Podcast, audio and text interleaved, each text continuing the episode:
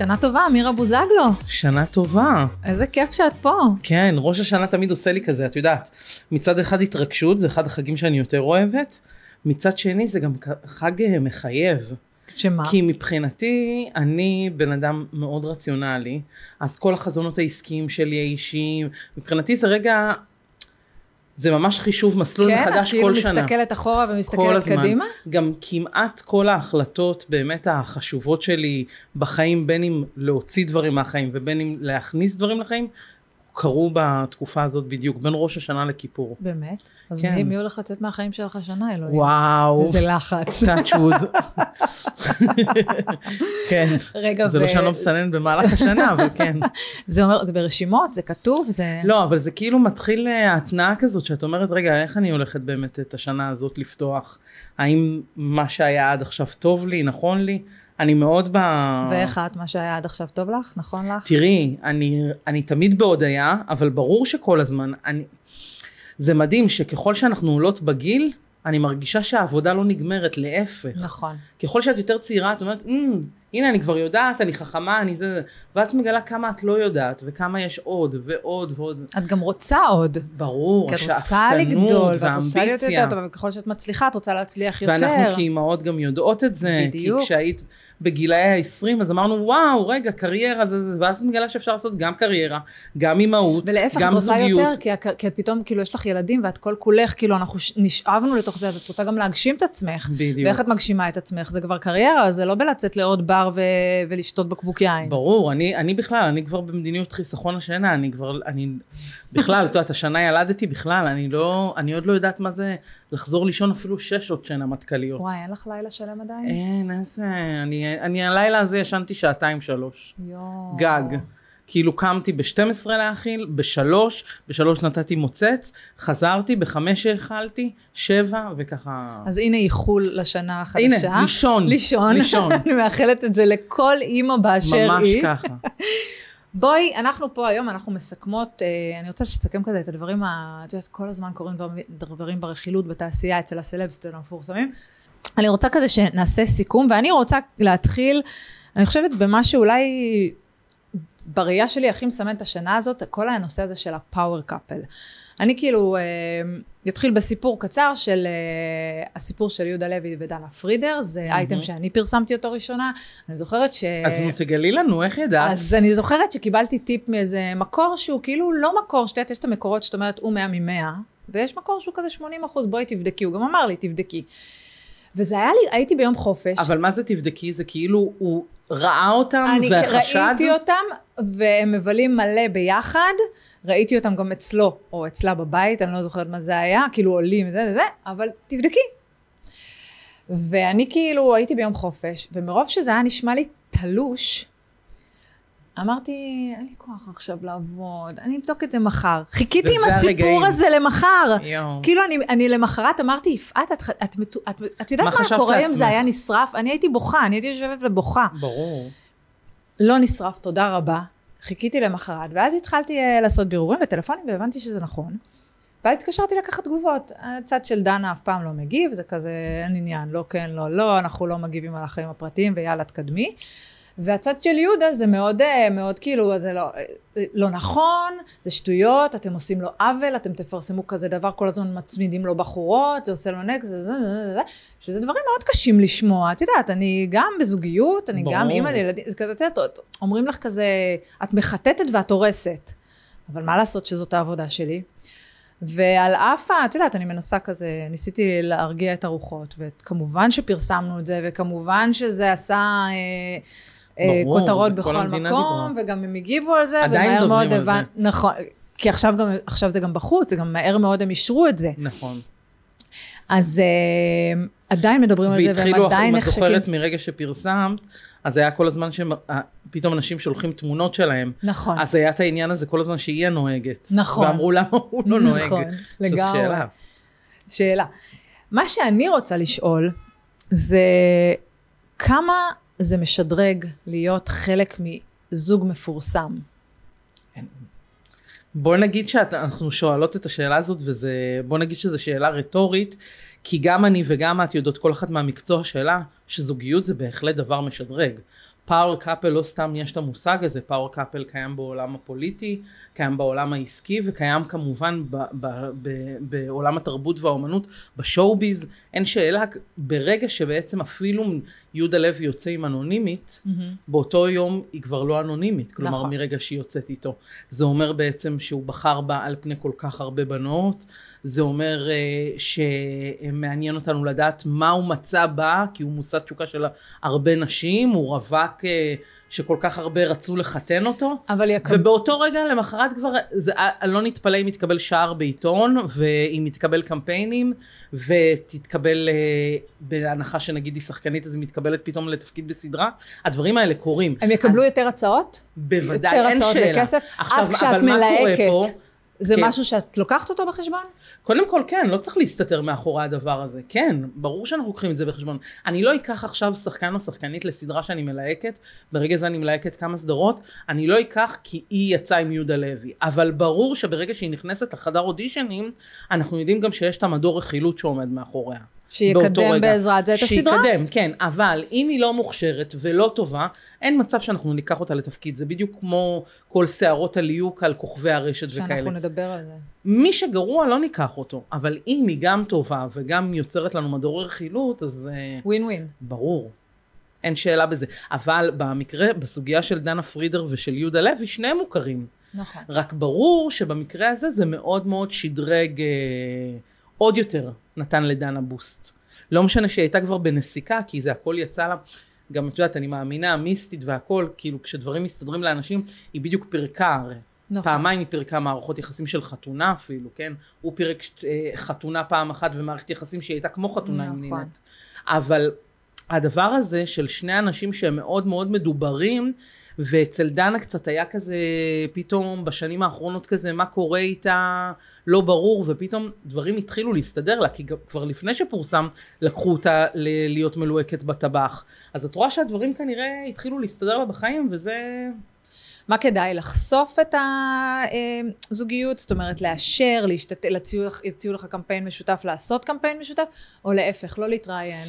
אם את שואלת אותי, דווקא נראה לי שאת יודעת את זה יותר ממני, אבל בקטע הזה אני חושבת שככל שאנשים קצת מותחים את זה, ולא ישר מאשרים, אנחנו יודעים איך זה יוצר את הפולו-אפ, ואת יודעת, כל המושג R2G זה לא משנה, זה בכל מקום קיים. לגמרי. בוודאי שגם במדורה הרכילות, אם אתם ישר מאשרים, בוודאי שזה לא לשחק את המשחק. לגמרי, ואני גם חושבת שלא צריך למהר לקמפיין זוגי, ולא צריך למהר להגיע לאירוע ביחד. כי זה גם הופך את זה קצת לפטט, נכון. וקצת לזול, וקצת לא, וזה גם סוגר את הפינה. יאללה, ראיינו אתכם כזוגי, נגמר הסיפור. גם אין מה לעשות, מרגע שהרי בסופו של דבר, אם הם יוצאים עכשיו כזוג, וחודש אחרי עושים קמפיין זוגי, הם שווים X כסף. נכון. אם יעשו את זה בעוד חצי שנה, הם יהיו שווים כבר 2X בכסף. נכון, אנשים צריכים להבין שבסוף, בסוף המפורסמים, אמנם שמים על השולחן את החיים האישיים שלהם, אבל הם גם יכולים לעשות הרבה מאוד כסף מהחיים האישיים שלהם. זאת אומרת, הם מוכרים את החיים האישיים שלהם, שלא כולם אוהבים את זה. אגב, מי שלא אוהב את זה לא משתתף במשחק. נכון. מי שלא אוהב למכור את החיים האישיים שלו, החיים שלו לא יעמדו למחירה. זה מאוד פשוט. התקשורת לוקחת ממי שמוכן לתת. מצד שני, עדיין יש אנשים שגם אם הם לא מוכנים, את תפרסמי עליהם כי הם מעניינים אותנו. אבל כן, אני מסכימה איתך. אני פחות יחפש אותם. את פחות תחפשי אותם? אני פחות יחפש אותם. הם פחות יהיו ברדאר שלי, את מבינה? הם יהיו כאילו מתחת הרדאר. אני כן מסכימה איתך שמלכתחילה זה בעצם אחד מזין את השני. בדיוק. כי אנשים שמלכתחילה בכותרות ומעניינים, זה אנשים שגם יש בהם איזו בעירה פנימית. נכון. להיות גם שם. נכון, הם צריכים את זה. מה שכן, לצד כאילו... מצד שני, רק נזכיר כל מיני שמות של שחקנים ושחקניות שעוברים אצלי בחדרי אודישנים, שלפעמים הם שחקנים מצוינים, שזה גם סוגיה, והם משחקים בכל כך הרבה תפקידים, כלומר, אם את רואה את הרזומה שלהם, את אומרת, וואו, אבל הם לא סלבריטי, הם לא סלב. יש אנשים כאלה. שאין להם את הדבר הזה, של הגלם הזה, שהם מה. לא יתפסו במדור רכילות, והם שואלים מה אני צריך לעשות. זה בגלל שאני נשואה, זה בגלל שאני נשוי, שהם... לא.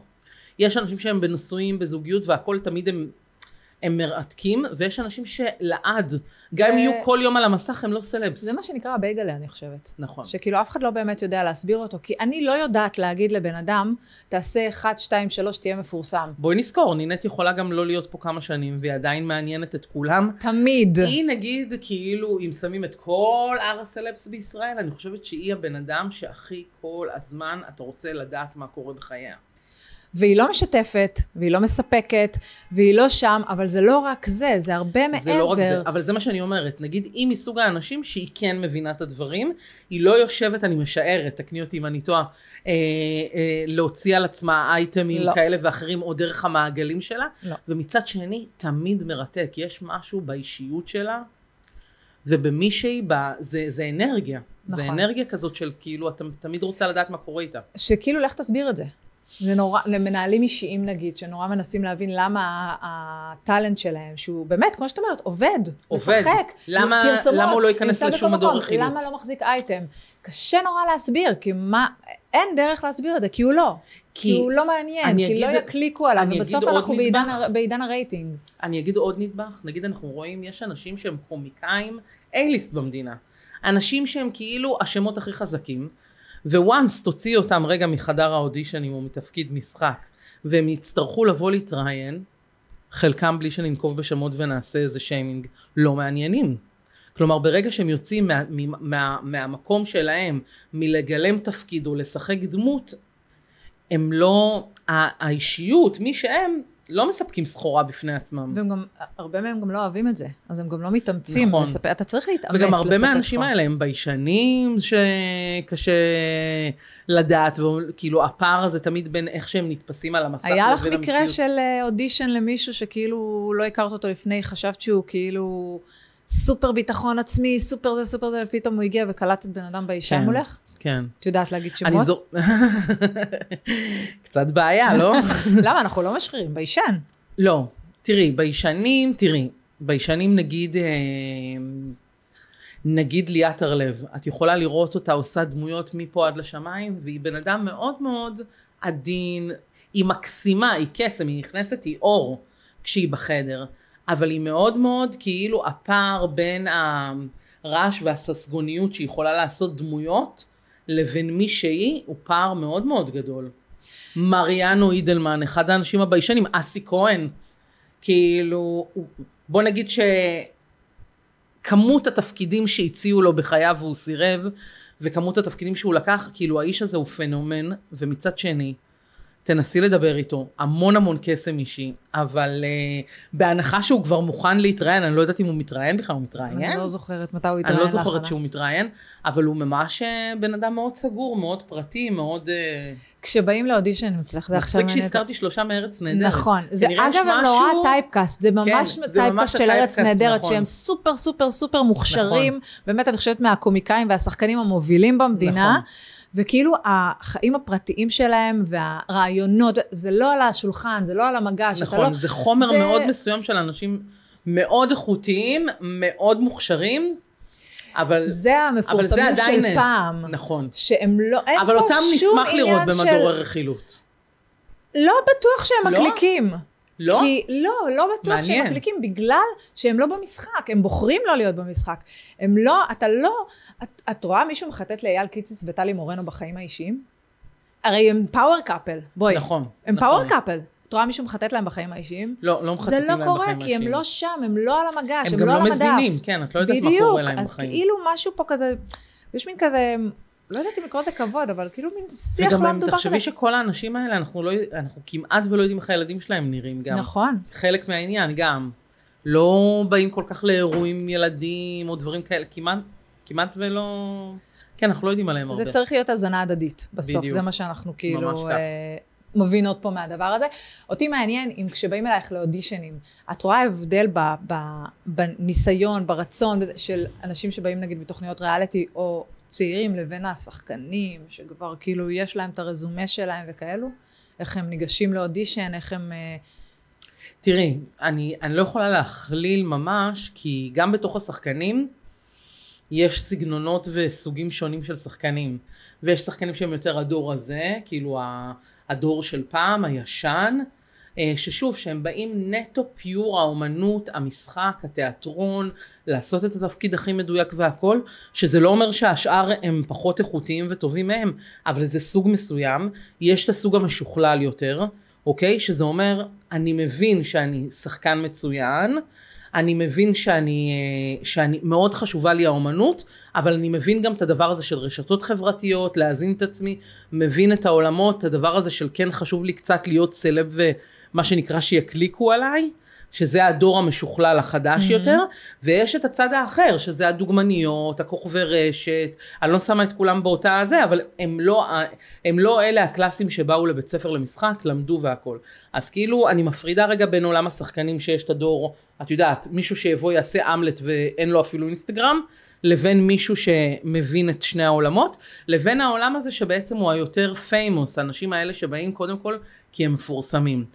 הם הרבה פעמים מצד אחד אנחנו קוראים להם לחדרי אודישנים בגלל הכוח התקשורתי שלהם, אבל גם הם הרבה פעמים נמצאים בעמדת נחיתות, כי לתת להם תפקידים ראשיים זה ברוב המקרים, רוב הבמאים ורוב המלהקות והחברות הפקה לא ישר יעוטו לתת להם, על אף שזה באמת, כי זה גודל תפקיד גדול מדי לאנשים שאנחנו לא בתחום שהם מקצועיים, אבל אני חייבת לומר מהצד ההפוך, ואני כל הזמן בסערות ליוק התווכחתי על זה, גם היה איזה ויכוח אז מפורסם עם מאיה דגן גם, שהתווכחנו אני והיא, ובסוף מצאנו את האמצע, אבל אני לא הסכמתי איתה בדבר אחד אז בזמנו.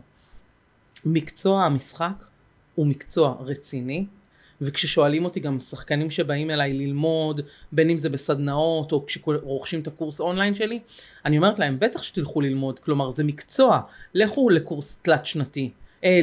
ללימודים תלת שנתיים של 3 שנים בוודאי, זה מקצוע לכל דבר. מצד שני זה לא אומר שאין שחקנים מוכשרים שלא למדו בבתי ספר במשחק, זה לא רפואה, אי אפשר להשוות בין, וזה מה שהרבה פעמים שחקנים מנסים לקחת, להשוות נגיד בין עולם הרפואה, כי מחר מחרתיים את נכנסת לחדר ניתוח, את לא יכולה שינתח אותך מישהו שלא למד את זה, מצד שני את כן יכולה לראות שחקן מאוד מאוד מוכשר גם אם הוא לא למד משחק או לא למד במסגרת הקלאסית.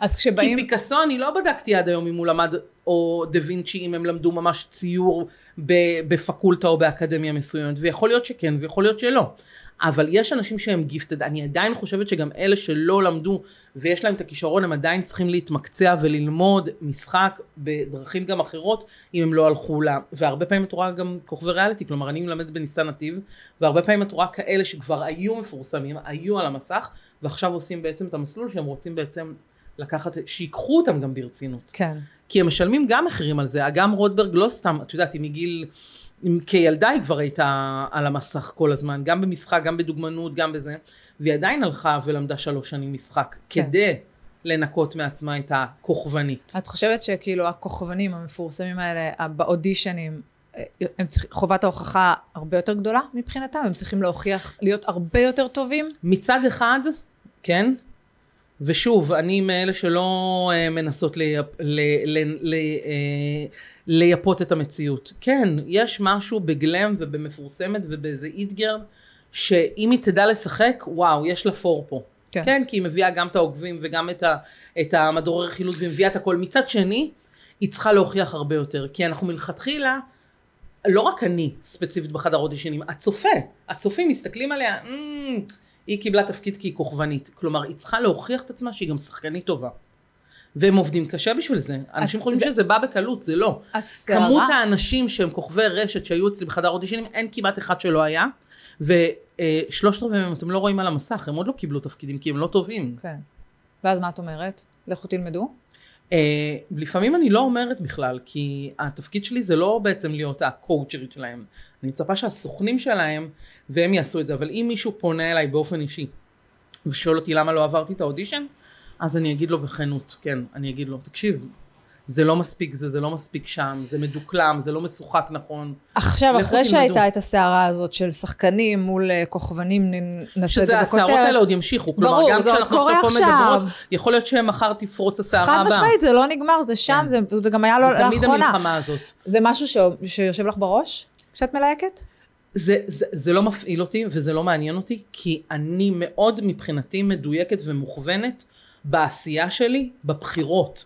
כלומר, ברור שזה תלוי ז'אנר, יש הבדל בין קשת 12 לבין כאן 11, לבין חינוכית, לבין ערוץ זום, לבין ניקולודיון. כלומר, גם הפלטפורמה היא מאוד משנה, כלומר, למי אני מלהקת, מה קהל היעד, מה הגילאים, מי בא לצפות בזה, האם זה ז'אנר איכות עילית, האם זה פופולרי, האם זו קומדיה, האם זה סיטקום, כלומר, גם בתוך המטריה הזאת, זה לא שמחר מחרותיים, אני ישר לוקחת כוכבנית ושמה אותה בסדרה שאת אומרת, איך זה יכול להיות? אבל כן אני אוהבת לעשות את הטוויסטים, כן אני אוהבת לשבור טייפקסטים, אני יכולה גם לתת דוגמאות, יש לנו זמן? ברור. אז תשמעי, אורל צבארי, הוא היום, בדיוק ראיתי אותו לפני שבוע בראיון באחד הערוצים, וזה פשוט עונג לי לראות את הקריירה שלו, כי כשאני הכרתי אותו, והאיש המתוק הזה, והוא אחד מהאנשים היותר עם הודעה, בגלל זה יש לו גם שפע בחיים, כי אפילו רק לי, שאני באמת עזרתי, וכלומר זיהיתי את הניצוץ שלו, והוא ידע לפרגן לי לאורך כל הדרך, שזה גם חשוב. מאוד. כי במקצוע הזה הם לא יודעים תמיד לפרגן, לאנשים שבעצם מוצאים אותם. אז אני כן יכולה להגיד לך שאורל צבארי, אני מכירה אותו, ועוד לקחתי אותו לתוכנית קטנה בערוץ 24 של חיקויים, כי הוא היה חקיין מעולה. כלומר, הוא היה חקיין מעולה שצמח, את יודעת, ראו אותו פה ביוטיוב, פה עושה זה, והעליתי אותו ברדיו עושה חיקויים, ואז העליתי אותו לתוכנית שבערוץ 24, עוד לפני שממש היו ממש תוכניות גדולות בטלוויזיה, כלומר, של ריאליטי, והוא הלך אחר כך, זנח את הכל, הלך ל-8200, אם אני זוכרת נכון, והכל, וראו אותו כל הזמן רק עושה דברים קצת ברשתות החברתיות וביוטיוב, ואני חיפשתי בנרות לעונה שנייה, עכשיו אני ברגע זה מלהקת את העונה השלישית של שבאבניקים, אבל העונה השנייה של שבאבניקים, ממש חיפשתי בנרות צמד של שחקנים ראשיים שיגלמו, שיבואו בעצם כדמויות ראשיות בעונה השנייה, טפירו וטרבלסי קראו לדמויות האלה לכל מי שראה, וחיפשתי באמת, טובי השחקנים בארץ באו לאודישנים, והיה שחקן אייליסט מוכר מצוין שעשה את זה, אבל ככה לא ישב לנו לי ולבמאי, הגיל שלו אם זה נכון לדמות. והבמאי אמר לי, אמירה, אני מרגיש שאנחנו לא בדיוק. אז אמרתי לו, בוא תספר לי מי הדמות הזאת בחיים האמיתיים. כי הוא כתב אותה על סמך מישהו אמיתי, תתאר לי אותו, שאני אספוג אותו כדי שאני אוכל להביא לך את הוויז'ן. ואז התחלנו לעשות פינג פונג מחשבתי, ופתאום הוא תיאר לי אותו, והתחלנו לצחוק, ואמרנו, תארי לך דקל וקנין, הגרסה הבוגרת, אוקיי? ועשינו את הפינג פונג הזה, וזה לא העניין של המשקל, זה העניין של הדמות, חשוב לי לציין את זה, כי אני לא מלהקת לפי, כלומר, יכולתי גם ללהק שכיף באותה מידה לאותו תפקיד, אני ממש אוהבת לשבור תמיד את כל הטייפקסטים האלה, זה לא, הבלונדינית, השמן, הרזה, הזה, אני לא אוהבת את הדברים האלה, אבל כשהוא תיאר את הדבר המדויק הזה, והוא אמר לי, תקשיב, זה מישהו שנכנס לחדר, וזה לא משנה אם הוא נראה יפה או לא יפה, הוא לוקח את המקום בחדר, כלומר כל האטנשן עליו, הוא הבן אדם, שהוא המאחר, הוא תופס את המקום בחדר, הוא יודע ככה לשגע אותך, הוא יודע למכור לך הכל. והתחלתי לחפש ופרסמתי ככה, בלי לספר על מה, שאני מחפשת את הדמות הזאת, ואורל התכתב איתי, ואז אמרתי, יו, זה הבן אדם. זה מעניין, זה יכול להיות הוא. אמרתי, טוב, ננסה, נשלח לו אודישן. עכשיו, הוא כל כך לא האמין אפילו, הוא מספר את זה. זה היה לפני שהוא התפרסם ועבד. כן, הוא סיפר את זה גם, לדעתי אצלך, אם אני זוכרת נכון. ואז הוא אמר שהוא בא לאודישן, הוא היה בטוח שהוא לאודישן של ביט. עכשיו, אני לא יודעת אם הצופים יודעים מה זה ביט. ביט זה בן אדם שאומר בין שורה לארבע שורות בסדרה, אוקיי? הוא בא לאודישן קטנטן, ותקשיבי, מתוך מאות אודישנים שראינו, הוא עשה אפילו באיכשהו החזיק את הגוף שלו, ובתנועות שהוא עשה, הוא לקח את הכיפה והוא עשה איזה משהו, והוא קרא את הטקסט שהיה שם. זה היה זה. אילן מלכה, שהוא הבמאי, שהוא בעצמו דתי ויצא בעצם, הוא מישיבה. הוא אמר לי, תקשיבי, יש לו ניואנסים של דתי. עזבי את זה שהוא קומיקאי והוא מצחיק, והדמות הזו דורשת צחוק.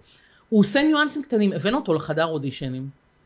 כמובן, הבמאי לא הכיר אותו בכלל, כי הוא לא כמוני שוחה ברשתות חברתיות.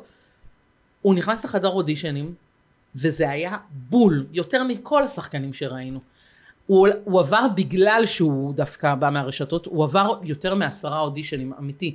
בדרך כלל עוברים 3 אודישנים, 10 אודישנים, ועוד הבאתי אותו לכמה מצ'ינגים. לדעתי הוא 15 פעם רק הגיע אלינו, כדי שנהיה בטוחים. וצריך להגיד שהוא עושה תפקיד מדהים. והוא עושה תפקיד מדהים, ואני אומרת לך, שאם התעשייה, וסליחה על הביקורת, אם התעשייה הייתה קצת יותר פתוחה בראש, הוא היה זוכה באותה שנה בשחקן השנה.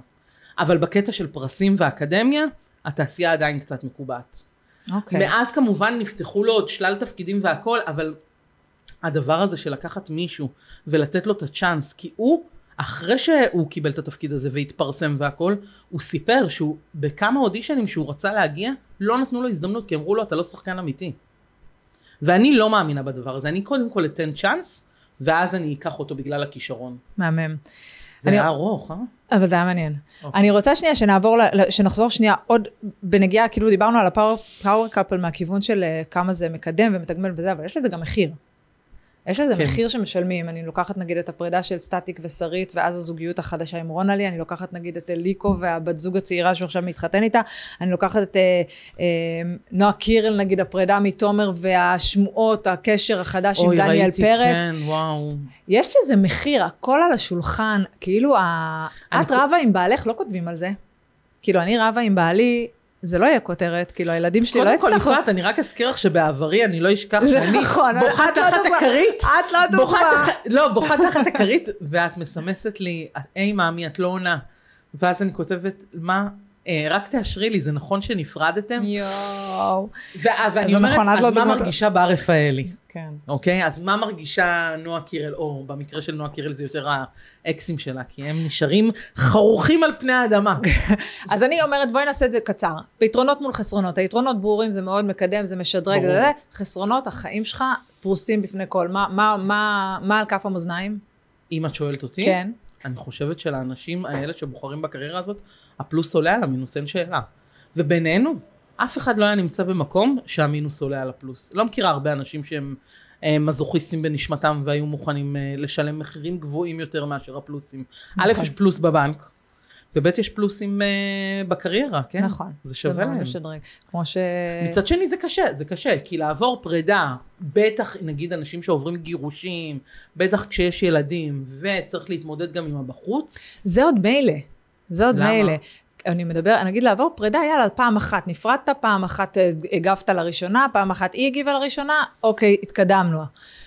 מה עם אלה שכאילו, את יודעת, יש לפעמים עליות וירידות בקשר. נפרדים, חוזרים, רבים, יש ילדים. אבל תסבירי לי, למה האנשים הופכים לעשות את ה...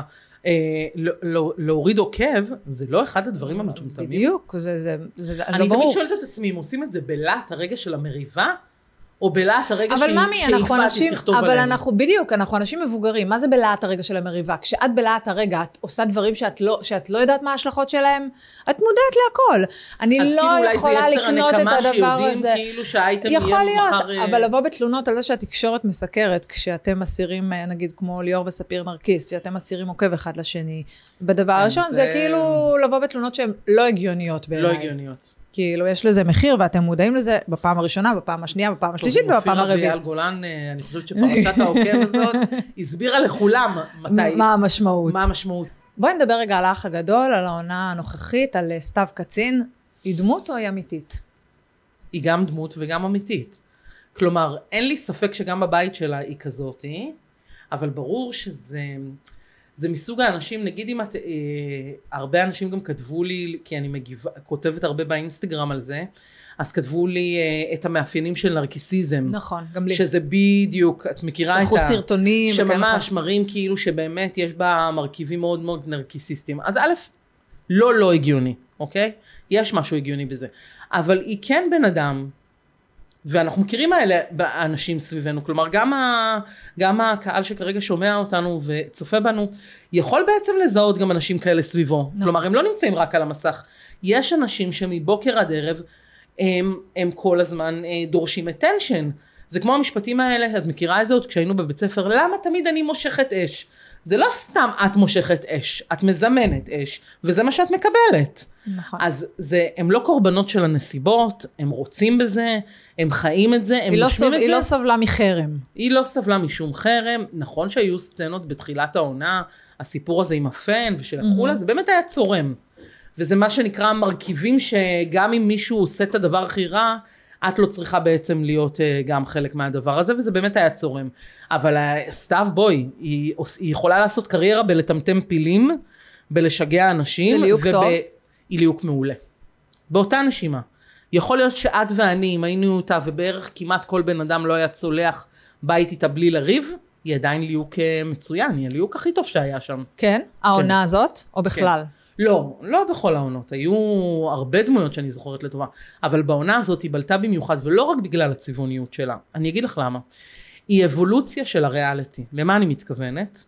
ישבו בינה בהתחלה, בינה לבין אביבית בר זוהר. נכון. ולמה ישבו? כי בעצם החיצוניות המוחצנת, הסיליקון, החזה, התוספות שיער, הגינדורים האלה והכל, אבל הם שתי קצוות המתרס, למה? כי אביבית, הרצון שלה תמיד היה להיות בעצם, מה זה רצון שלה להיות? זו היא בהוויה שלה. המאמה, המבשלת, זאת שישר בוכה, נפגעת, שחשוב לה להיות בן אדם טוב, שהכל. ואז באה אחת כמו סתיו קצין, והיא האבולוציה בדבר, היא בעצם לקחו איזה אביבית בר זוהר, הכליאו אותה עם עוד כמה הכלאות, תוסיפי שי חי, ויצא משהו חדש. כן. כלומר, באבולוציה פתאום את רואה, שבחורה כמו סתיו היא גם צבעונית, אבל היא לא משרתת את הנרטיב של פעם, של אני בלונדינית עם תוספות, וזה אומר שאני גם טיפשה, אני איזה יפה והחנון. לא, היא לא שם. היא כן מסמלת מישהי שהיא חכמה, שיש בה טיפה טוב, אבל הרבה פעמים מחשפה, קצת רוע, נסטיות, אבל אני לא אומרת את זה כי אני מסתכלת עליו ואני אומרת היא בן אדם רע. היא יודעת את זה, היא אומרת את זה, והיא נהנית מזה. כלומר, היא הביאה מושגים חדשים שאוהבים אותה, על אף כשהיא כזאת. מעונה לעונה, משנה לשנה, תוכניות הריאליטי, את חושבת שסף הריגוש של הצופים עולה? זאת אומרת, הדמויות צריכות להיות יותר, כאילו, זה לא יכול ללכת אחורה. חייבים ליצור אבולוציה בריאליטי. אני הרבה פעמים רואה דמויות על המסך, שלפני 10 שנים יכולות להיות מצוינות, ואז אני אומרת, וואו, ליהוק מפוספס, זה לא ליהוקים שכבר הצופים יכולים לקבל אותם. לדוגמה, נגיד בעונה הזאת. יש ליהוקים שהם לא עבדו. תראי, בעונה הספציפית הזאת, נגיד, המחיר, נגיד ששי וגל, נגיד בהתחלה גל, נכון קראו לה? שהיא הייתה במאסטר שף? כן. נגיד, אין ליהוקים... וואי, את מבינה כמה כאילו, אני כבר שכחתי. ככה זה נו. וואו. אבל אין נגיד שני ליהוקים שהן היו צריכות מאוד מאוד צידוק על המסחל. א', בנראות שלהן היו דומות. ב', כבר ראינו מאוד more of the same של הדבר הזה. כן. כלומר, אני לא מאשימה אותן. הן יכולות להיות מעניינות בפני עצמן. אבל הדבר הזה שכבר נוכחנו לדעת, וכבר ראינו אבולוציות של כל מיני סגנונות, של בנות מזרחיות שנראות ככה טוב, וקולניות ורשניות. ראינו כל כך הרבה כאלה בריאליטי, צריך שיהיה עוד משהו. השאלה לאן נגיע? זו בעיה. כאילו במדינה שעושה כל כך הרבה ריאליטי, ובמדינה קטנה, וסף הריגוש פה רק עולה. וגם תשמעי, באותה נשימה, גם את יודעת, אנחנו לא חיים בשוודיה. כל הרפורמה המשפטית, כל ההפגנות, כל המחאות שיש, כל המדינה הזאת שעוברת כל יומיים, סף הריגוש שלנו כבני אדם באופן כללי, אנחנו לא יכולים לראות דברים על מנוחות, אנחנו צריכים משהו, דברים מאוד מחוספסים. אפרופו זה שנגעת בזה, מה את חושבת? המצב המדיני, פוליטיקה, דעות, הפגנות, בעד, נגד, זה משהו שמפורסמים. צריכים לדבר עליו ולהיכנס עליו, או לא צריכים? את יודעת, יש המון ביקורות לכאן ולכאן. נכון, אני אמביוולנטית עם הדבר הזה, כי מצד אחד אני אומרת, וואו, זה צו השעה, זה לא עכשיו עוד מחאה רגילה או משהו, אני אומרת, יש פה באמת, בין אם אתה מסכים עם הרפורמה, בין אם אני מסכימה עם הרפורמה או לא מסכימה עם הרפורמה, זה הרי גורל, כלומר, זה לאן המדינה הזאת הולכת מבחינת סוג המשטר. האם הדמוקרטיה, כי את יודעת, גם כל מי שאומר הפיכה משטרית, ויש כאלה אומרים שקר, אנחנו רק רוצים לשנות את בתי המשפט, ולהזיז את הגבינה שלכם, כן. וזה לא נכון שזה הפיכה משטרית, כי עדיין תהיה פה דמוקרטיה. אני לא מסכימה, אני פותחת את כותרות העיתונים, וכשאני קוראת מאי גולן שהלכתי לכנסת כדי לדבר, איך היא מדברת, ואת זה שהיא סוגרת את הרשות לקידום מעמד האישה, בו בזמן שהיא רק מתנגחת בנשים ונשים, מה את עושה? מה את עושה? אוקיי, נגיד את רוצה לסגור, אוקיי, תוכיחי, איזה תוכנית יש לך? איזה תוכנית יש לך? כל שבועיים נרצחת פה מישהי במדינת ישראל, 1 מ-5 נאנסת, כל בחורה כמעט הוטרדה מינית. מה את עושה בנושא? אז נגיד שאת צודקת שהרשות לקידום מעמד האישה לא עשתה מספיק. מה התוכניות שלך ולימור ארסון? מה את עושה? הדבר היחידי שאני רואה שהן נותנות יד לדבר הזה, שנשים כל הזמן מוחפצות. הנה, את רואה כל שבוע ידיעה על עוד נהג אוטובוס שאומר לנשים לשים כיסוי עליהן. מה זה הדבר הזה? לשים נשים מאחורה, גברים מקדימה, ליצור הפרדה באוטובוסים, לאן הגענו? אבל את יכולה להרשות את זה לעצמך. אני יכולה להרשות את זה לעצמי, נכון. נגיד זמר. יש הרבה אנשים שאומרים, למה אם אני אוהבת את המוזיקה שלו ואני הולכת להופעה שלו, למה אני צריכה לדעת אם הוא בעד או נגד הרפורמה, אם הוא בעד... אני אומרת האמת, אני אמביוולנטית בנושא הזה, אני לא חד משמעית. אני מצד אחד אומרת, זו שעה שבה מצופה מהאומנים גם שישמיעו את קולם, כי זה לא... תראי, יש הבדל אם אני באה להופעה של אביב גפן, והוא אומר לי, אל תצביעו ליכוד, או תצביעו שמאל, או תצביעו יאיר, או תצביעו זה, שאני אומרת, סליחה, וואלה, באתי לשמוע את המוזיקה שלך, אל תעשה לי קמפיין פוליטי על המוח, מבינה את הקהל שאומר את זה, לבין משהו שקורה כרגע במדינה, שהוא בלתי נמנע, את יודעת שההרגשה היא, שרגע מחסלים לנו פה את המרחב החופשי, את הדמוקרטיה, שזה אני אומרת, כן מצופה מאומנים להשמיע קולם, זה קרה לאורך כל ההיסטוריה, לאורך כל השנים. כלומר, האומנים הגדולים ביותר בעולם, השמיעו את קולם, הביטלס עשו קריירה להשמיע את קולם. הם משלמים מחיר. יש תשלום מחיר, את שומעת כל שבוע על מפורסם או מפורסמת כזו או אחר, שפה מאבדים קמפיין, פה משלמים מחיר, פה מצביעים נגדם, פה הכל. אני חושבת, ואני גם מבינה את כל אלה שגם מפחדים. בואי, זה הפרנסה שלהם, אנחנו גם לא נמצאים פה בלוס אנג'לס, ואף אחד לא פה משיר אחד, עשה קריירה שהוא יכול שהנכדים שלו יהיו עם הכסף שהוא זכה רק מהתמלוגים על השיר. כן. אנחנו לא במדינה כזאת, כן? אנחנו במדינה כזאת שהם כנראה עד יומם האחרון, כולל הפנסיה, יצטרכו לעבוד. אז יש להם, אז אני מבינה גם את הפחד שלהם, מבינה לחלוטין את הפחד שלהם. מצד שני, גם תבינו אתם כקהל, שגם אם מישהו אומר את הדעה, הוא אומר אותה מאכפתיות, כלומר גם אומנים, גם אם אתם לא מסכימים אותו, אל תשנאו אותו, לא, גם אם אתם נורא, לא בדעה שלו. וזה גם נורא מצחיק, כי מצד אחד אתם אומרים, אני לא רוצה לשמוע את הדעה שלו, הוא מנצל את הפלטפורמה שלו, מצד שני, כשהם לא משמיעים את הדעה שלהם, אז אומרים להם, למה אתם לא משמיעים את הדעה שלכם? בדיוק מה שנכנסים בגל גדות. בדיוק, שזה אני לא מצליחה להבין. כן. כאילו באמת, די. כן. בחיית. זה גם מוגזם, גם מה שמתם אותה עכשיו להיות שרת ההסברה נגד כל העולם, כאילו עם כל הכבוד, כאילו, היא כן צריכה להראות את העדה שלה לישראל, ואני חושבת שבזה שהיא נמצאת, לא, אני חושבת שבזה שהיא קיימת, בהוויה שלה, בזה שבכל ראיון היא אומרת, אני גל גדות מראש העין, והיא אומרת, אני מישראל ואני ישראלית, ושירתתי בצבא, היא כבר עשתה את השירות שלה, עבורנו. נכון. אני לא חושבת שהיא צריכה ללכת כל היום עם דגל כזה או אחר. בואי, גם היא לא חייבת להסכים עם כל מדיניות ממשלה כזו או אחרת ולהגן, עם כל הכבוד. לגמרי, זה לא תפקיד. בסוף היא בבידור. ברור. היא שחקנית. היא לא, וגם אני אומרת, יש גם דברים שאת יודעת, אנחנו כאזרחים וכאזרחיות, לא תמיד מסכימים עם מדיניות ממשלתית, אז מה, היא תלך וכל דבר תגיד... מבינה? זה גם לא... אני חושבת שהביקורת עליה מוגזמת, ואני חושבת שבכלל, ומה שמעביר אותי לנושא הבא, אנחנו בכלל חיים בעידן שהביקורות והתגובות הרעות ברשת ובכלל חוצות גבולות. אני לא זוכרת בכל השנים שלי בתחום כזה רמה של רעל ורועה, אבל כבר לא בוטים ואנשים. אבל לא בוט, זה בדיוק העניין. בוטים אני יכולה להבין. אני יכולה להגיד לך, נגיד בשבוע... אבל זה אנשים עם תמונה, עם הילדים שלהם, סבתות, שהפרופיל שלהם פעיל, עובד, כותבות, אז וי ביקורת, ביקורת מתקבלת באהבה. אני באמת מסוג האנשים שמתבטאת הרבה, ויחסית מקבלת המון אהבה, אני לא מאלה שיכולות להתלונן. עם כל זאת, באותה שבוע שהייתי בכנסת וקיבלתי 95% חיבוק, באמת, אולי 3 תגובות רעות, שמה הסיכוי, כן? כשהתקליקו מעל 500,000 רק על סרטון אחד.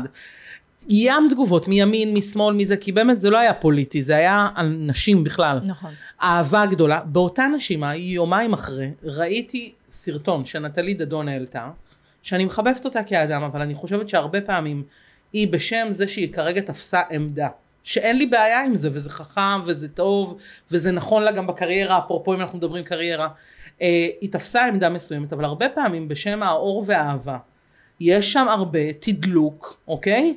תדלוק של לתת פה יד לשנאת אחים, אוקיי? נכון שהיא אומרת שהיא עוטפת את זה באור ואהבה, אבל בזה שהיא מעלה פתאום מישהו, ועל זה הגבתי על הסרטון הזה, היא מעלה עכשיו מישהו שזרק, לא זוכרת, משהו שניפץ שמשה של רכב באמצע הפגנה, אוקיי? כן. שמישהי בעד הרפורמה צעקה לאלה מנגד הרפורמה. עכשיו זה סרטון מזעזע, והילדים שבוכים שם זה מזעזע והכל. ואז היא כתבה, מה יצא לכם מזה? הנה, על זה אתם מדברים? אז כתבתי לה, אני לא מבינה למה, הרי את יודעת שההפגנות האלה מתקיימות כבר חודשים פה במדינה. כמות האלימות מצד מפגינים נגד הרפורמה היא באמת על כף יד אחת.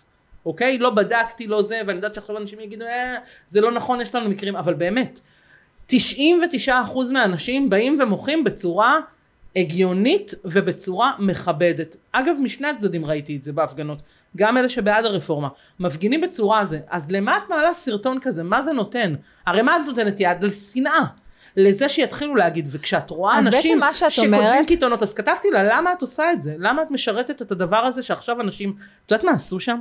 אחרי 200 תגובות שהתחילו לכתוב לי, את רעה, את זה, כללות, ואת רואה 90% נשים אגב, שזה הפתיע אותי, שזה יותר נשים מגברים. את אומרת, הביבים שיצאו משם הזה, אני לא נכנסת לקרוא את זה. אז בעצם מה שאת אומרת, אני לא קוראת את זה.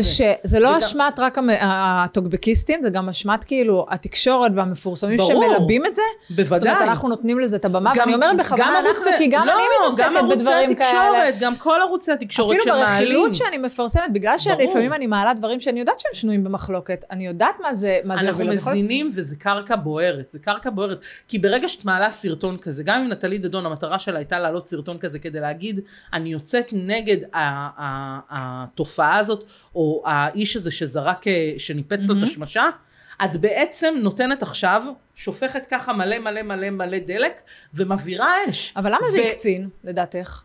למה זה יקצין? כי אנחנו נמצאים במצב כזה, שאנשים יוצאים ומוחים מצד אחד, כי כואב להם על המדינה הזאת. אז רגע את הפוליטיקה, בכלל, למה התגובות ברשת הקצינו? כאילו, תמיד היו תגובות רעות, אבל למה זה הקצין ברמה שאנשים כבר לא מתביישים?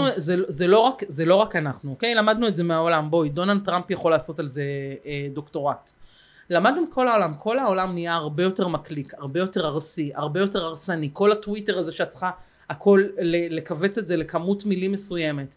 הכל מאוד מאוד מאוד מקליק. מה שמקליק, הרע על הכיתונות, את פשוט שופכת את זה. אני אתן לך דוגמה, אוקיי? כשהסתובבתי באותו יום בכנסת, אני מספרת על זה, הלכתי לערוץ הכנסת, אנחנו תמיד מכירות, ערוץ הכנסת שיש דבר כזה בתקשורת, וזה אנשים שבעצם קולגות שאנחנו מכירות אותן מהעבר שעובדים שם, הלכתי להם, אמרתי להם, אתם יכולים לגזור לי את הקטע? ואז אני מסתכלת, אני רואה שזה כמו אח גדול. כמו אח גדול, זה פשוט מקסים לראות את זה.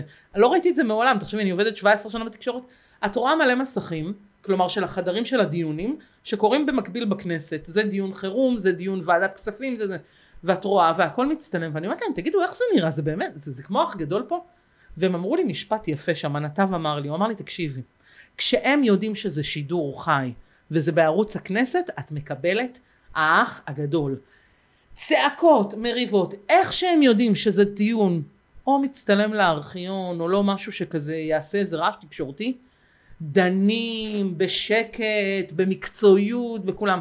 כלומר, זה פאפית שואו, הם באים ועושים לנו שואו. הכנסת ישראל, תקשיבי, אני הייתי עמומה מהמשפט הזה שהוא אמר לי, זה כאילו לא להאמין.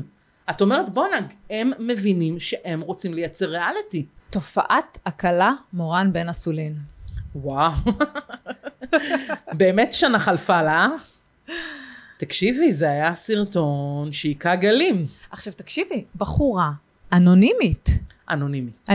אני התחלתי לקבל הפצצה של סרטונים, של בחורה שאין לי מושג מי, הקשר היחיד בין הסרטונים האלה לסלב, זה תחום שאני מסקרת, זה עומר אדם.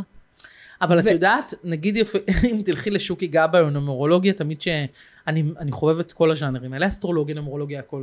ותמיד את יודעת, נגיד כשהייתי מעלה אותו אפילו לתוכנית רדיו שלי, אז הוא אומר נגיד למישהו שיש 5, אם יש לך במספרים בנומרולוגיה, תביני תכף למה אני חותרת, יש לך 5, זה אומר שיהיה לך פרסום. בתחומך, לא משנה, גם אם אתה בני.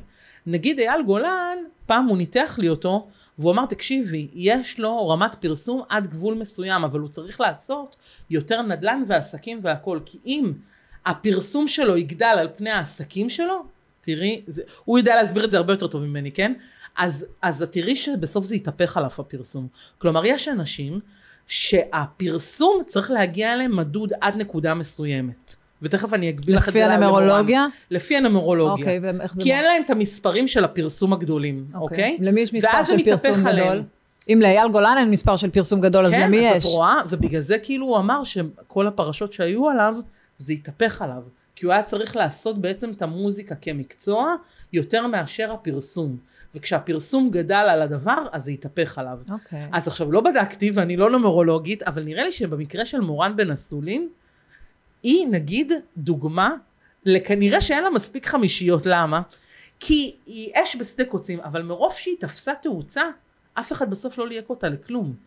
נכון. כי הדבר הזה, כי זה היה מפורסם מדי וכבר גימיק מדי וכבר תפס תאוצה שכל המדינה דיברה על זה, עד שזה, כלומר, יכול להיות שהסרטון הזה, אם הוא היה מתפרסם פחות, היה לה קריירה ביום שאחרי, ל-15 דקות, אבל היה. את חושבת שהיא הייתה צריכה להיכנס לאח הגדול? היו הרבה שמועות על זה וכאלו? אני אישית לא הייתי לוקחת אותה ספציפית. אלא אם הייתי מגלה בחדר אודישנים שיש בה איזה עומקים, אני לא מדברת חס וחלילה מחוכמה, אלא משהו שלא ראינו. כלומר, מה שראינו הוא גימיק מאוד מאוד מאוד ברור, טיפוס ריאליטי כזה, הקולניות, הצעקות, ההומור, זה שהיא לא רואה בעיניים, ההשתתות, יש בה את החומרים שעשויים מריאליטי. אבל כמו שאמרנו מקודם, כבר ראינו שם. הצופה רוצה קצת משהו יותר מאתגר. את לא התמלהקת אותה. לא. זה מבחינתי, היא הגיעה כבר לרף פרסום, שזה כבר לא מגניב ללהק אותה. בגלל זה אני אומרת שזה עלייה וקוצבה, כלומר הפרסום הגדול הזה, היכה בה זה שלא ליהקו אותה. הבנתי. גם באתי קרייף זה קרה, אגב, אם תחשבי על זה גם. אותו דבר. מרוב שזה היה מגה מטורף, כשאת רואה אותה מתראיינת, ואת האלוהי המוסר, והבחירות אגב, יחשר אחרי יומיים להיות באיזה השקה של סרט וזה, גמר לה את הדבר. עם ניהול אחר של הדבר הזה, אנשים לא מבינים כמה, זה כמו שחמט. אתה צריך מישהו מאחוריך שמבין ויודע, שמכיר את התעשייה על בוריה. מאוד, שינתב את הדבר הזה. בואי נדבר רגע על סכסוכים מתוקשרים, זה גם משהו שקורה המון, שהסלבס למדו כאילו איך לעשות את זה, קצת נעלמת מאור הזרקורים, קצת לא הזמינו אותך לאיזה אירוע שקה ושילמו לך על זה, אתה מוצא איזה נושא שבוער בך, או שאפילו לא בוער בך, או רב עם מישהו, ומשתלח. בדיוק. מה את חושבת על זה? לא מגניב. זה מקדם? ברור שזה קצת מקדם, אבל בוא נגיד שרובם עושים את זה בחוסר תחכום. רובם עושים את זה בחוסר תחכום, וזה מאוד מאוד בחוץ מדי. את מבינה? אם ידעת לעשות את זה בחוכמה... מה זה לעשות את זה בחוכמה? לעשות את זה בחוכמה זה שלא יעלו עליך שזאת הייתה כוונתך. אבל ברוב האנשים, אני כרגע לא עולה לי סיפור כזה או אחר, פשוט יש כאלה שממש חיים את הדבר הזה. יש כאלה שזה מוגזם מדי, שהכל ברור, שאת רואה שהם באים כדי להזין את מדורי הרכילות. את מכירה את זה היטב, כאילו... את רואה את האינסטגרם, את אומרת, זה... אני נגיד חושבת על לי גרינר שמגיבה לפרידה של אביבית בר זוהר. בשביל מה? אצל לי גרינר... אבל אצל לי גרינר שתינו יודעות את זה, שהיא באמת לא יושבה וחשבה. זה נכון, שהיא באמת כאילו עשתה את זה. זה אפרופו מה שדיברנו מקודם על סתיו, זה האבולוציה הנייסית והמתוקה, עם הטרלול הקל, אבל זה באמת לי גרינר. היא לא יושבת בבית והיא אומרת, אני אצור פולו-אפ. היא הפולו-אפ בעצמה. נכון. כלומר, גם אם היא הייתה באמת ביקום שאין בו שום תקשורת, היא הייתה מתנהלת ככה. את יודעת שסביב הסערות האלה, ונגיד אפילו גם נחזור לפרדות וסכסוכים וכאלה, בדרך כלל האנשים האלה שהם חלק מהסיטואציה, מוזמנים לאירוע, מקבלים על זה כסף ומדברים נכון. על זה.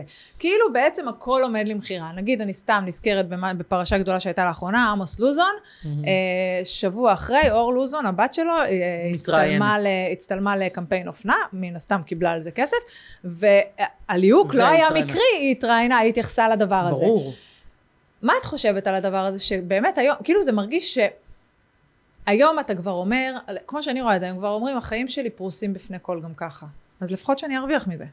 תראי, במקרה של ספציפית של אור לוזון, אני חושבת שהיא נראית לי, אני לא מכירה אותה, כן, פגשתי אותה איזה פעמיים שלוש בחיי, אבל היא נראית לי מישהי שעושה את הקריירה שלה מאחורי הקלעים גם כסטייליסטית, נכון?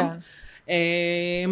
אור הזרקורים כנראה כן קורא לה בדרך כזו או אחרת, חברה של בר רפאלי, של מיקי בוגנים, היא מסתובבת עם כל האוזנדוז, עניינים, היא מפורסמים, זה כל היום שם. יכול להיות שגם היא בעצמה רוצה להיות בקדמת המסך, כלומר, אז אני אומרת, למה לא? גם ככה אם את סובלת מזה שראית סרטון של האבא שלך, הלא נעים, אז אם כבר עשית מזה עוד טוויסט בעלילה, אני אומרת... אז בדיוק על הדברים... דווקא זה נראה לי לא צורם. וגם בדיוק על זה, על הדברים האלה אני רוצה להגיד, זה הזמן להגיד שכל מי שמתראיין על החיים האישיים שלו, על הדברים הכי הכי רגישים, קחו בחשבון שהוא עושה את זה בהסכמה, ושמשלמים לו על זה. לא כולם יודעים את זה. את יודעת שהיום, את יודעת שפורסם הרעיון של תומר הכהן מגיב על הפרידה מנועה, אז זה אחת העוקבות שלי כתבה לי, עכשיו, אחרי שהבנתי שהוא, שילמו לו כסף על זה, והוא בא כי זה חלק מהעבודה שלו, אני מסתכלת על הרעיון בצורה אחרת, כי תמיד זה היה מין ביקורת של למה אתם חטטים, איזה חטטנים, איזה גועל נפש, למה אתם שואלים את השאלות הכי קשות, ובעצם לא מבינים שהם באים כשהם יודעים שאלה השאלות שישאלו אותם. לא רק שהם יודעים, הם עושים את זה תמורת כרגע קמפיין, כסף, רעיון. ככל שהדרמה גדולה יותר, התמחור גבוה יותר. לחלוטין. ככל שאתה בכותרות יותר, ישלמו לך, צריך להגיד מספרים, זה יכול להיות 40, 50 ו80,000 שקל עבור רעיון כזה. ברור, ותחשבי שמחר מחרתיים גם חושב איזה משרד פרסום, לקחת את האקסים של נועה קירל ולעשות קמפיין כמו, הנה יצאתי כרגע רעיון, שישלמו לי כסף על זה. בדיוק, כמו שהיא עשתה עם הכפיל של מרגי בזמנו. בואי, זה מתומחר בכסף, והם יקבלו על זה כסף יפה. אבל החוכמה היא, שהם, אם הם רוצים באמת קריירה להמשך הדרך, הם לא יכולים להיות רק הגימיק של הדבר. הם חייבים, אפרופו ניהול ועבודה, א' שיהיה לכם כישרון, וב' שתדעו לנתב את היום שאחרי בחוכמה. זה נכון. ובמירות, כי השעון דופק. לא, כי גם חיים אישיים, יש להם גבול לכמה אתה יכול, יש גבול לכמה אתה יכול לסקר, נפרדתי מהבן זוג שלי, חזרתי לבן זוג שלי, בוא נדבר עכשיו על הפרידה, בוא נדבר עכשיו על הקאמבק, אתה צריך, כאילו כל הזמן להמציא את עצמך. בדיוק, זה כמו שברק שמיר התראיין על זה, הוא היה איתה, נכון? נכון, עם נועה, כן, בטח. אם הוא התראיין היום, זה irrelevant. בדיוק, לגמרי. אגב, יותר מזה, אם תומר הכהן לא היה מתראיין עכשיו, והיה מתראיין עוד שבועיים, זה כבר לא מעניין. זה גם כבר, כאילו, יש מומנטום. נכון. כאילו יש מומנטום שחולף, ואם אתה עכשיו תתראיין אתה תקבל X כסף, ואם אתה תמשוך את זה עוד חודשיים, אז אתה תקבל כסף, אבל פחות. נכון. כי זה כבר לא בוער, כי לא כל גופי התקשורת יתנפלו על זה, כי זה לא יופיע בכל מקום, ככל שהחשיפה שלך גבוהה. וגם תלוי איזה זוגיות, את יודעת, יש הבדל בין יהודה ונינט, או שלומית מלכה ויהודה, או נועה קירל ומרגי, לבין כל זוג שנפרד אחר. נכון, לגמרי. כלומר, מרגי עדיין מזין אותנו מה קורה שם. לגמרי. עלילות או עד בוזגלו? אוי, לא. תשמעי, אני רוצה להגיד ככה, אני כל פעם שאני מעלה עליו משהו, אני מקבלת המון בול. למה את מעלה עליו משהו? הנה, אני שואלת אותך יפעת כצופים. אז זה המון עוקבים כותבים לי את זה. כי זה מקליק? הנה, אני שואלת אותך שאלת תם, אפילו שאני שואלת תעשייה. אז אני אגיד לך, לא הבנתי, הוא נמצא בטלוויזיה כל יום. הבן אדם בדוח היומי ובתוכניות טלוויזיה כל יום. אז תגיד לי את, למה הוא יושב שם? אז לא הבנתי, אז אני אלוהי המוסר, אפרופו אתיקה, אני אלוהי המוסר, אני עכשיו יחליט, אז זה לא שאני באה ומעללת ומשבחת את הבן אדם, אני לא אומרת, אני לא מסכימה עם 100% מהדברים שהוא עושה, אגב. לא, יכול להיות שאם הייתי במקום אחר, עדיין הייתי, לא יודעת להגיד, אני פשוט כאילו, אני אומרת, די. בסוף אנחנו בעידן הרייטינג, בסוף אנחנו בעידן, למה הוא בטלוויזיה כל יום, למה הם מקבלים תוכנית הבוזגלוס עונה 700,000? לא, זה אני מאוד מבינה למה הם מקבלים. כי יש שם עניין, עכשיו אם זה היה אבל אני אגיד לך מה, יש הבדל מבחינתי שעד בוזגלו מקבל במה בתוך הבוזגלוס, לבין זה שהוא מקבל מסגור בפני עצמו, אוקיי? זה כמו קובי סוויסה, כשהוא יהיה בגול סטאר, לא, בעצם לא יודעת אם אני מקבלת את זה, אבל יש דברים שכאילו את אומרת, וואו, זה לא, זה לא. אבל ועדיין מרעקים אותם. כאילו, את נכנסת, אני באמת, שלחו לי סרטון של KS, זה כאילו את רואה מה קורה שם, אני אומרת, וואי, הילדים רואים את זה. כאילו, ואני לא אעולה או המוסר, כן? אני עדיין עובדת בתעשייה שלנו וזה. לא יודעת, יש גבול שזה נמוך מדי. את חושבת שעד בוזגלו זה נמוך מדי? זה נמוך מדי, כן. אני חושבת שהרצון שלו... אבל את לא חושבת שיש מקום להראות הכל, הוא מפורסם כרגע, גם אם זה, את יודעת, לטוב או לרע, הוא מייצר שערות כרגע, וזה הלחם והחמאה שלנו. אני מסכימה איתך, אבל אפילו כשהליקו, אוקיי, פרסמתם עליו, כשהוא יוצא עם מישהי צעירה, זה עוד עובר לי בגרון מאשר איזה אוהד בוזגלו, כי באוהד בוזגלו אני מרגישה, כשאליקו קם ויצא עם מישהי צעירה, אוקיי, אפשר לדון בזה, אפשר להיגאל מזה, אפשר זה, אבל את אומרת, אוקיי, בחר זוגיות, וכמה חודשים אחרי גם את שומעת שהם מאורסים, שיהיה להם טוב אם כל אחד עושה לעצמו טוב, אבל כשאוהד בוזגלו כל יומיים אני צריכה לשמוע על חיי המיטה שלו, וחיי המין שלו, ושהוא מצטלם איזה שתי בנות, לא יודעת, זה פשוט דוחה אותי. אז מיותר לשאול אם את לא היית מלהקת אותו לשום דבר. לא מלהקת אותו, אני כבר אומרת את זה, בלי לנשום. אוקיי. בואי נדבר על פרסומים ראשונים, והסטרס סביב זה בתעשייה. את, לא כעיתונאית, כמי שצורכת, אוקיי, את חלק מהתעשייה, מכירה את כולם והכל, אבל את לא זאת שמביאה את הפרסומים. נכון. יש לזה חשיבות? בראייה שלך את הדברים? עוד פעם? פרסומים ראשונים, המלחמה הזאת על פרסום ראשון, מפרסם ראשון. הרי בסוף, בעידן שאנחנו חיים בו היום, אתה מפרסם ראשון, אחרי 4 דקות זה עולה אצל כולם. האדם, מן השורה, יש לו משמעות לפרסום הראשון הזה? אני חייבת להגיד, בתוך התעשייה, אני כן מתעניינת מי עשה את הפרסום הראשון. כי זה מבחינתי אתם כמו ריאליטי, כאילו מעניין אותי מי הביא את האייטם, האם זה יפעת הללי או ערן סויסה, האם זה גיל משאלי הביא, או עכשיו אם זה מאור הביא. כאילו זה כן מרתק אותי, אבל כי אני גם מכירה אתכם. אז מרתק אותי, כאילו אתם ריאליטי בפני עצמם, וגם כל אישיות אני מכירה היטב, אז אני כאילו גם מעניין אותי, ואם יש ביניכם אינטריגות, אני לא יודעת, אבל אני יודעת שכאילו ברור שזה יש לכם שם מלחמה, לאורך כל השנים גם היו, את יודעת, את תקופות אדם סרור, את תקופות זה, יוני פרויים, כאילו היו אפילו צחי קומה, זה מרתק, אתם גם קבוצה לא מבוטלת שמאוד מעניינת, אתם ריאליטי, אז מבחינתי, הנה עוד רעיון, תראה לנו פה אני חתומה, רק שלא ישכחו לתת את האחוזים, אבל זה מוקלט, אז תראי, אז אני אומרת כן, אותי ברמה האישית זה מעניין, אבל זה כמו שמעניין אותי רייטינג, אני לא יודעת עכשיו אם מישהי בבית שגרה באקו, מעניין אותם אצל מי הפרסום הראשון, אבל יש לי תחושה, שוב לא בדוקה, שאנשים שהם חובבי רכילות או חובבי ריאליטי, גם אותם מעניין, הם יודעים לדעתי, אם את פרסמת או מישהו אחר פרסם. זה כמו שאת אומרת, אנשים מאוד מעניין אותם רייטינג, אני רואה, אני מעלה כל יום רייטינג, אני רואה את התגובות, אני רואה את ההתעניינות, זה מאוד מעניין, אפילו אותי זה מעניין, אני כל בוקר מחכה ל9 בבוקר לקבל את הרייטינג. כן, אבל את ואני זה לא, למה מישהו עכשיו, כמו שאמרתי, הבחורה מאקו, למה מעניין אותה הרייטינג של אתמול? אני אגיד לך למה מעניין אותה, כי אנשים, הם ממש, בעניין הזה עם האח הגדול, והתוכניות ממול, איך הם ניצחו, בטח, ברור, האח הגדול, זה עונה כזאת רדודה, בטח שהם יצנחו ברייטינג, זה כאילו הכל סוגר להם עם תמונה שלמה של הדבר הזה. וזה גם כמו מחנות, את יודעת, אתה קבוצת חתונמי או קבוצת האח גדול?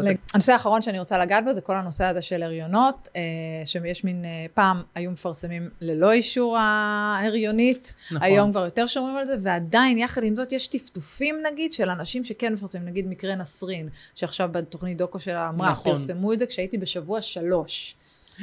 אגב, גם את חווית את הדבר הזה, כי גם את בעצמך מסוכרת, וגם את היית בשני הריונות. נכון, ואת זוכרת גם אותי את האיסוסים ואת הפחדים, וגם את זוכרת, אפילו גם פעם אחת את ואני התכתבנו, מותר להגיד, נכון? לגמרי. על, את אומרת לי, זה בן, זה בת, זה...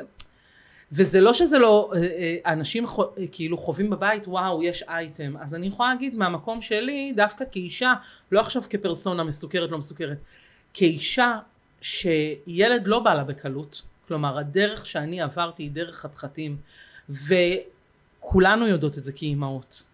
גם כשאת עוברת טיפולי פוריות, או לא עוברת טיפולי פוריות, אפילו אם ההיריון מגיע יחסית בקלות, ברוב המקרים, לידה, היא נס. הריון הוא נס, לידה היא נס בימינו, וזה מאוד מאוד מפחיד, הדבר הזה שפתאום חס וחלילה, וכל בדיקה ודפיקות לב, אני יודעת בחוויה האישית שלי, שאני לא נהניתי בהריונות עד בערך חודש שביעי, תחשבי אני חוויתי לצערי 7 הריונות, רק 2 לידות, 5 הפלות, כמות הבכי והצער והעצב והיגון זה אבל לכל דבר, אבל את יודעת, אני יכולה לדבר על זה עד מחר, אבל אם רגע נחזור למסגור של הדבר, אני אומרת שזה מאוד מאוד קשה למישהי מפורסמת, בטח אם היא עוברת מאיה ורטהיימר, מדברת על זה לא פעם, וליבי יוצא אליה בקטע הזה, אנחנו גם מכירות, ואני יודעת את הדרך שהיא עוברת פנימה, זה מאוד מאוד קשה שמפרסמים את זה כשאת מפחדת. למה זה כל כך מעניין אנשים?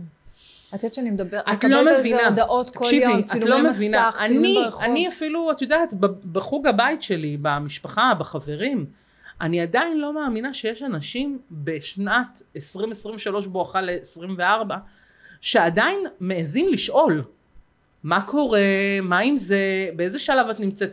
אני מדברת לך אנשים עם מודעות, כן? אני לא פעם הערתי גם למעגלי החברים שלי, כאילו אתם, וגם נשים, אתן מודעות לדבר, אפילו אם זה רק מלרחרח, כי הרבה פעמים אני חושבת יש משהו בישראלים, שמאוד מאוד רוצה לדעת את הבפנוכו. סבבה, אבל לדעת, מה מסקרן אתכם? רוצים לדעת מה המשקל שלך, אם את בהיריון, אם את בטיפולים, מה עשית, לא עשית.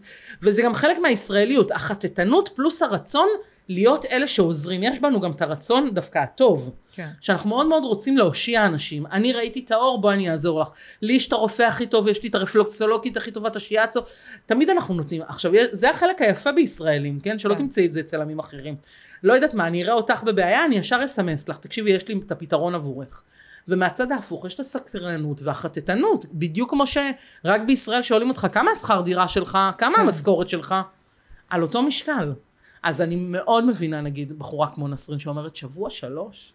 מה זה שבוע 3? אפילו עוד לא בודקים דופק. אני אסכם את זה במשפט, אותי ברגע שכאילו יצא, נכנס לקוד האתי במאקו, לא מפרסמים הריון לפני שההריונית מאשרת לפרסם אותו, זה עשה לי הקלה. אני רוצה להגיד לך משהו, גם כאישה. כמו שאמר פרסומים ראשונים, פעם היה נורא את המאבק בינינו, מי יפרסם ראשון? שהגעת למצב שלא ראית בעיניים, באמת היית מפרסם בשלב כך מוקדם, כדי שמישהו בטעות אחר לא יקדים אותי. וברגע שלקחו ממני את הדבר הזה של, את לא צריכה להביא את זה ראשונה, הכל בסדר, עד שהיא לא מפרסמת, לא רק, זה כאילו מוריד לך נטל שלא. וגם את יודעת שנהיה איזה הסכם? את יודעת שאני אפילו לא שואלת, אני מקבלת, על נטל 15, אני חושבת 4 חודשים קיבלתי הודעות, אני אפילו לא שואלת אותה, כי זה, אני כבר יודעת שזה נכון. אני לא שואלת כדי שהיא תגיד לי, לא, אבל אל תפרסמי כרגע.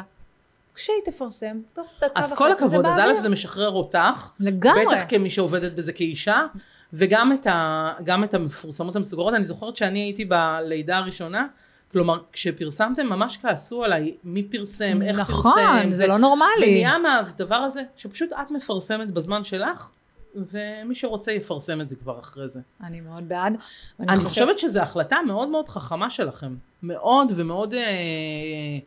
מאוד גם תבונית וגם ערכית. אנושית ושנייה. כן, בדיוק כמו שלא מוציאים מהארון שיש לכם החלטות שאתם לא מוציאים מהארון, בדיוק כמו שאתם תקני אותי במתואה באתיקה שלכם, בדיוק כמו לספר על בגידות אם יש ילדים. לגמרי, איזה דברים שלא נוגעים בהם שהם טבו.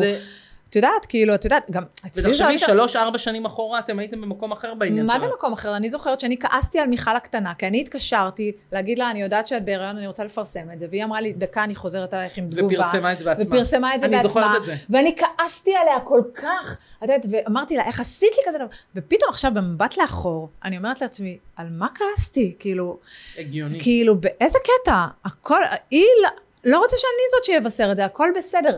לקחו ממני את הדבר הזה של אני צריכה לכעוס או להיות באיזה שהם אמוציות על אישה אחרת בתהליך של הרעיון. וגם תחשבי שמיכל הקטנה ביום שהיא מפרסמת אצלך, כועסים עליה עוד 5 מדורי רכילות. בדיוק. אז בזה שהיא מפרסמת, היא בסדר עם כולם.